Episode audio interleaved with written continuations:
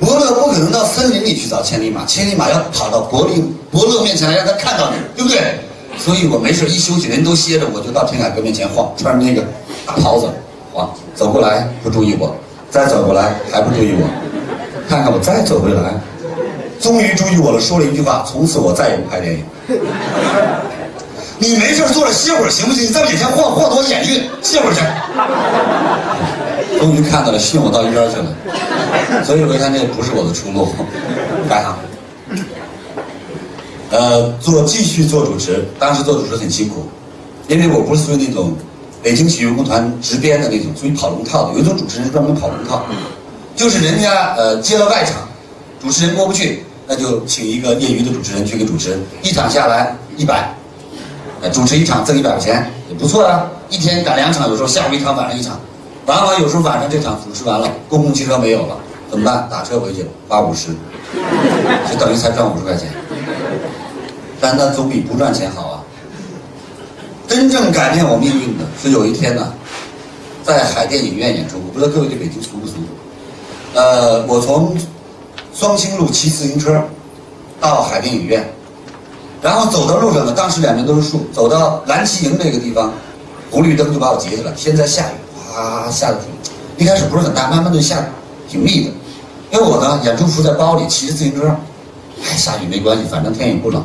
到那儿穿演出服，湿点也没事儿，我就没有换。结果红绿灯一截下，我站起，没事往马路中间一看，各位，马路中间是什么？全是轿车。啊！里面听着音乐的，抽着香烟的，看着我像人傻小子，怎么下雨不不避避雨啊？我极度产生了心理不平衡。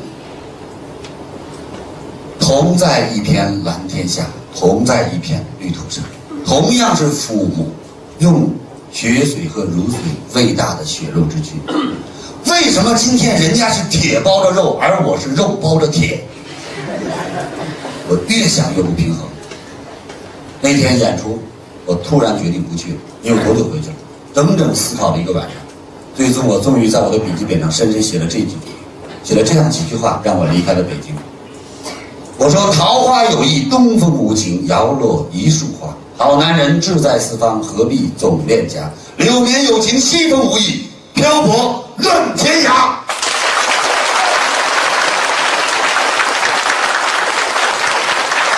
所以就这样，我带着满身的创伤离开了北京，南下广州混过，深圳混过，重庆混过，啊，这个合肥混过，福建混过，昆明混过。他说你干什么呀？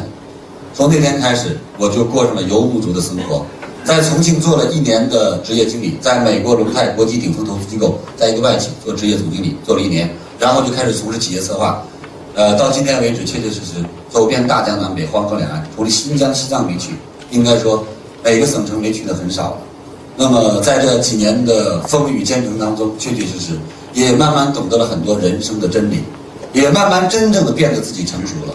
所以到今天我站在这里，我不敢说我教大家成功，我可以把我成功的一些小小的启示告诉各位。假如对未来您的工作和生活有所帮助，假如因为这次学习您的命运真的能得到质的改变。这就是李强此行最大的心愿，谢谢。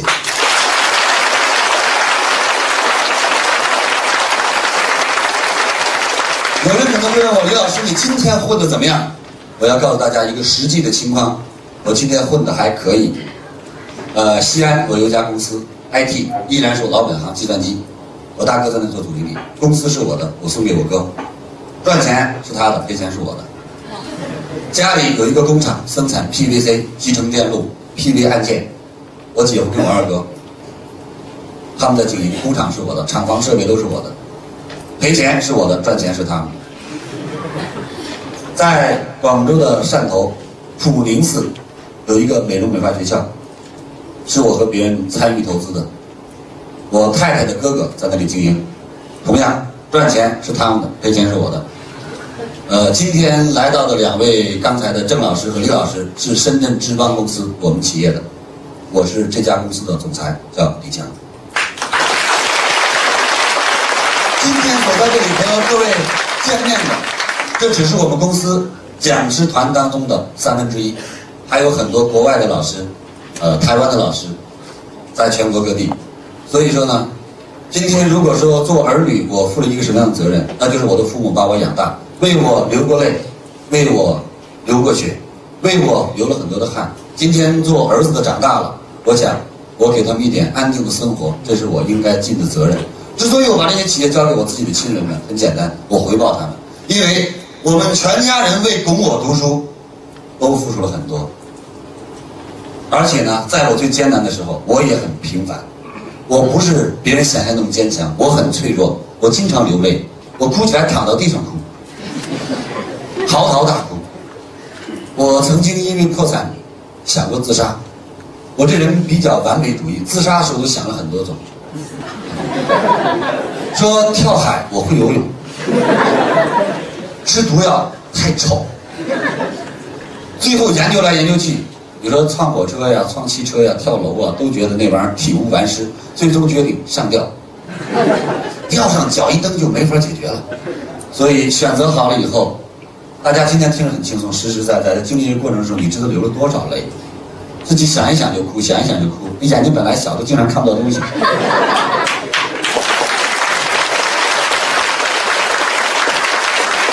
然后，在我最终选择了自杀方案以后。想到了得给父母一个交代。当时啊，家里哪有电话呀？打电话打到我们村子上，村委会用广播喇叭把我的老爸老妈叫到大队接电话长途。然后我妈接电话，我跟我妈说：“我说妈呀，我要出国了，我去美国，有朋友帮忙。你看国内我也不好混，到国外去呢，不过得二十年才能拿绿卡，拿绿卡之前是回不来的。我说您呢，就照顾好自己。”反正啊，如果我在外面混得好，我会寄些钱回来；混得不好，你也别指着我。四个孩子嘛，就当没生我啊。了解儿子的没有没过母亲。我妈一听电话，马上就电话里哭了。李强，你在哪里？你出什么国呀？你给我回来！你在哪里？你马上回来！家里不想看你升官，也不想看你发财。现在妈妈只有一个心愿，能看到家里人团团圆圆、平平安安。你回来。然后把电话递给了我的父亲，那是我长到二十几岁第一次跟我的爸爸通电话。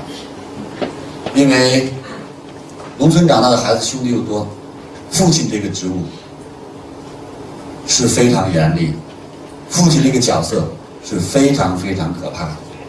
我小的时候，我爸只要说一嗓子，我一定会浑身哆嗦。不瞒大家说，到今天，谁要是猛喊一声李强，我都一哆嗦。那时候经常是不起床的时候，我妈喊半天。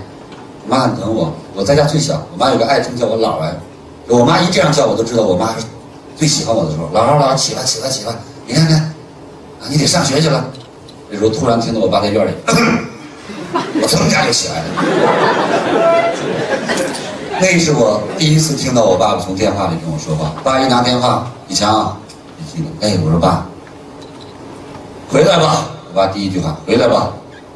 家里你哥、你嫂子、你姐、你姐夫他们都盼你回来了，回来吧，没什么事儿啊。